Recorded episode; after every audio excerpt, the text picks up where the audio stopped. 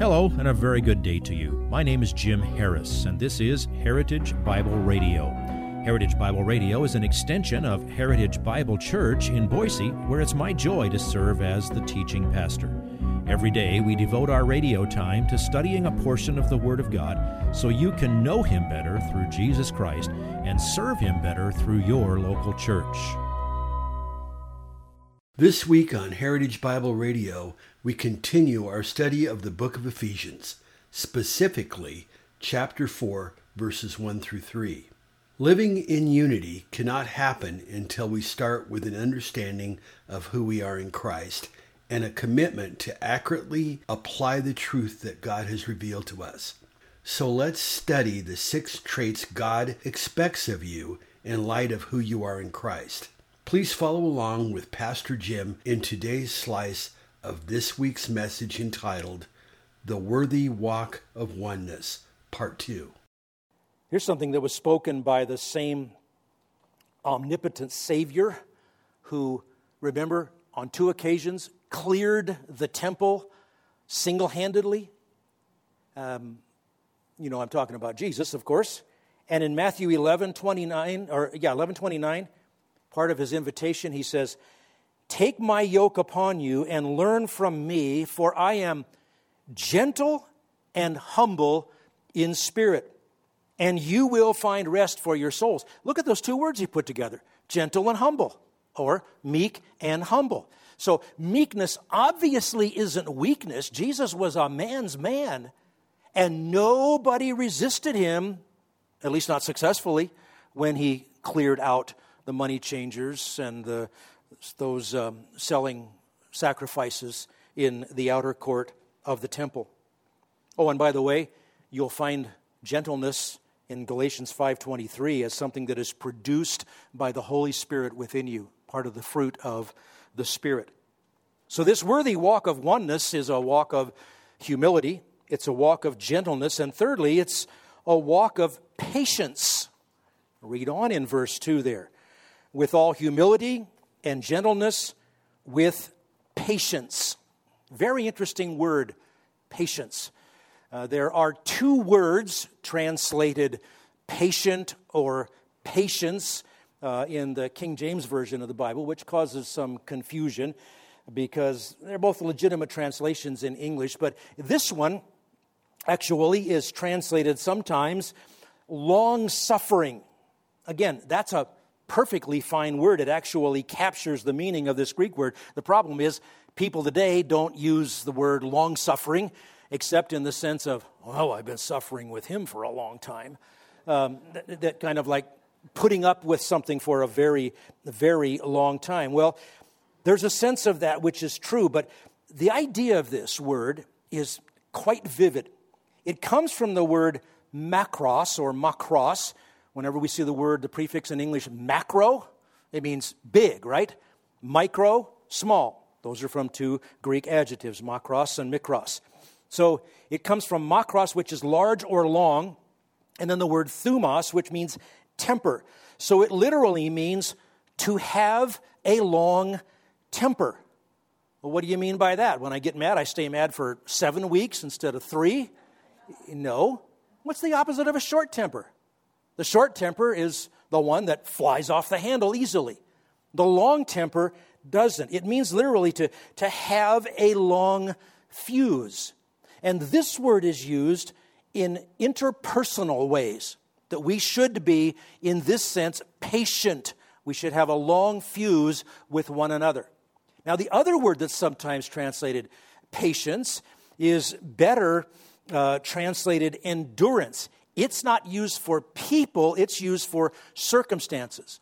And it's the word that means uh, the remaining under, the staying power to remain under something. When, you're, when you have circumstances that are impinging on you, you, you remain faithful, staying under that, practicing endurance, so that in the end, God is glorified. God never calls you to suffer or to be tempted beyond what you are able. He provides the way of escape also that you may be able to endure it.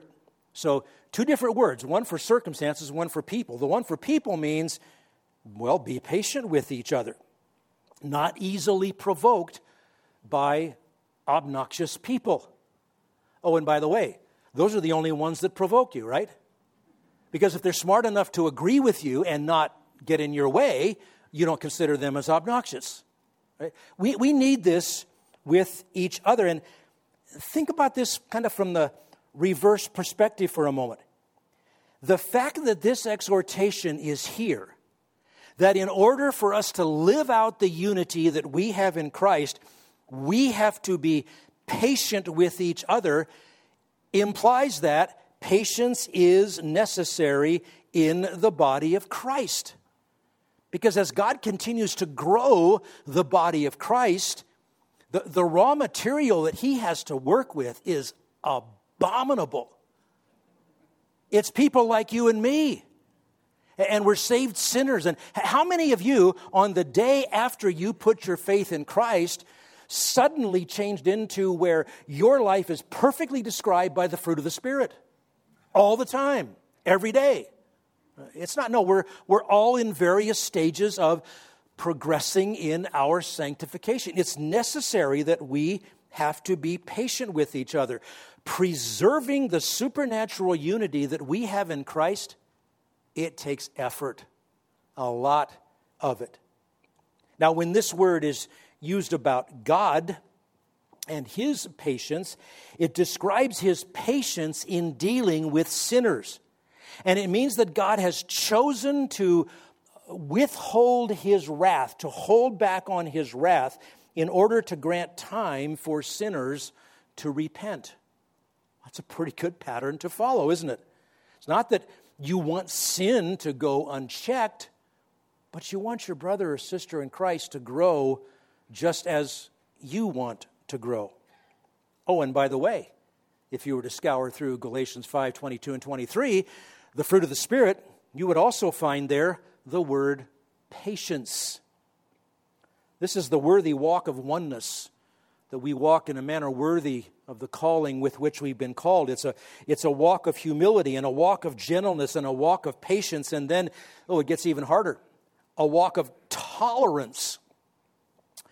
He says, with all humility and gentleness, with patience, showing tolerance for one another in love. Tolerance is, if you will, the logical extension of a combination of humility and gentleness and patience. Tolerance comes from a, a Greek word that means to hold up or to sustain or to bear without losing your composure. I like that. Not to, not to fall apart. Uh, to bear with or to, or to endure. Or to, to put it in our vernacular, yeah, I'm afraid it means we have to put up with each other. And again, understand, this is talking about Christians, the adopted children of God. We, in our various stages of maturity and immaturity, we will need to learn to put up with each other, just like God puts up with us. He puts up from, uh, with a lot from us, and, and that sets the pattern for sure the love that he showed when Christ died for our sins, that was a forgiving love, and, and ours should be like that toward each other.